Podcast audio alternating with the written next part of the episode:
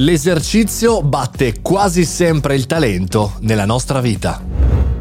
Buongiorno e bentornati al caffettino, buon venerdì, podcast del venerdì. Io sono Mario Moroni, naturalmente, podcast del venerdì che riguarda non una news ma una riflessione. Questa parte da Instagram, da anche una serie di chiacchierate con il canale Telegram, il nostro canale Telegram, Mario Moroni canale in cui potete inserirvi quando volete e parla di talento ed esercizio. Quante volte sento queste frasi?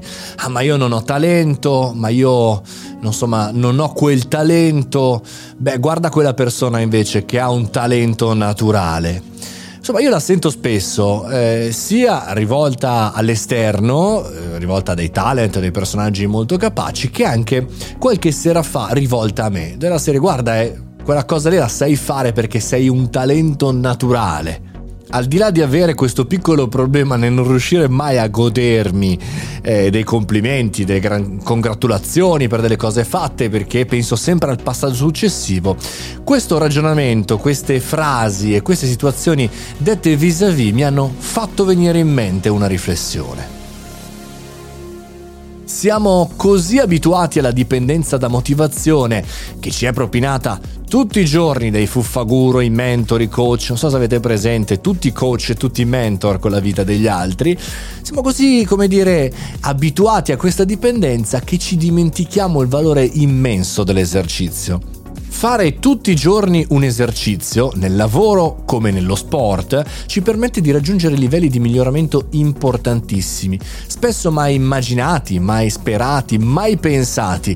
Perché? Perché l'esercizio non è sexy l'esercizio non è cool, non, è, non, funziona sui social, non è quella cosa che posti per dire che figata, oggi ho fatto l'ennesimo esercizio nel fare il mio podcast, nell'allenare l'abilità di comunicazione, nei video, non so, nell'attività fisica.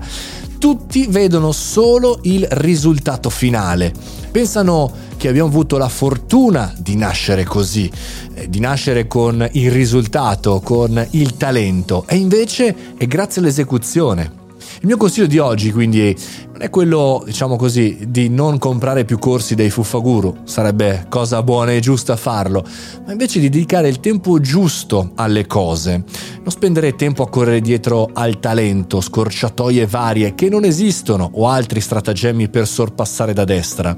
Devi lavorare come fanno quelli bravi, ogni singolo maledetto giorno, una piccola conferma personale. Ad inizio 2022 il mio podcast questo, il caffettino arriverà a mille puntate online, un risultato eccezionale per quanto riguarda un podcaster italiano.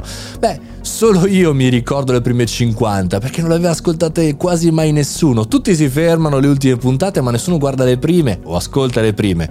L'esercizio quindi batte sempre il talento. Il resto, tutto il resto, sono chiacchiere da chi sta a guardare sugli spalti.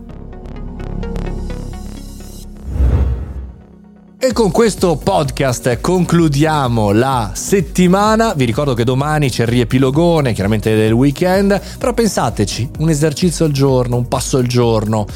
Il percorso è molto più lungo rispetto a quello che ci viene propinato. Forza e coraggio, armiamoci e partiamo tutti assieme.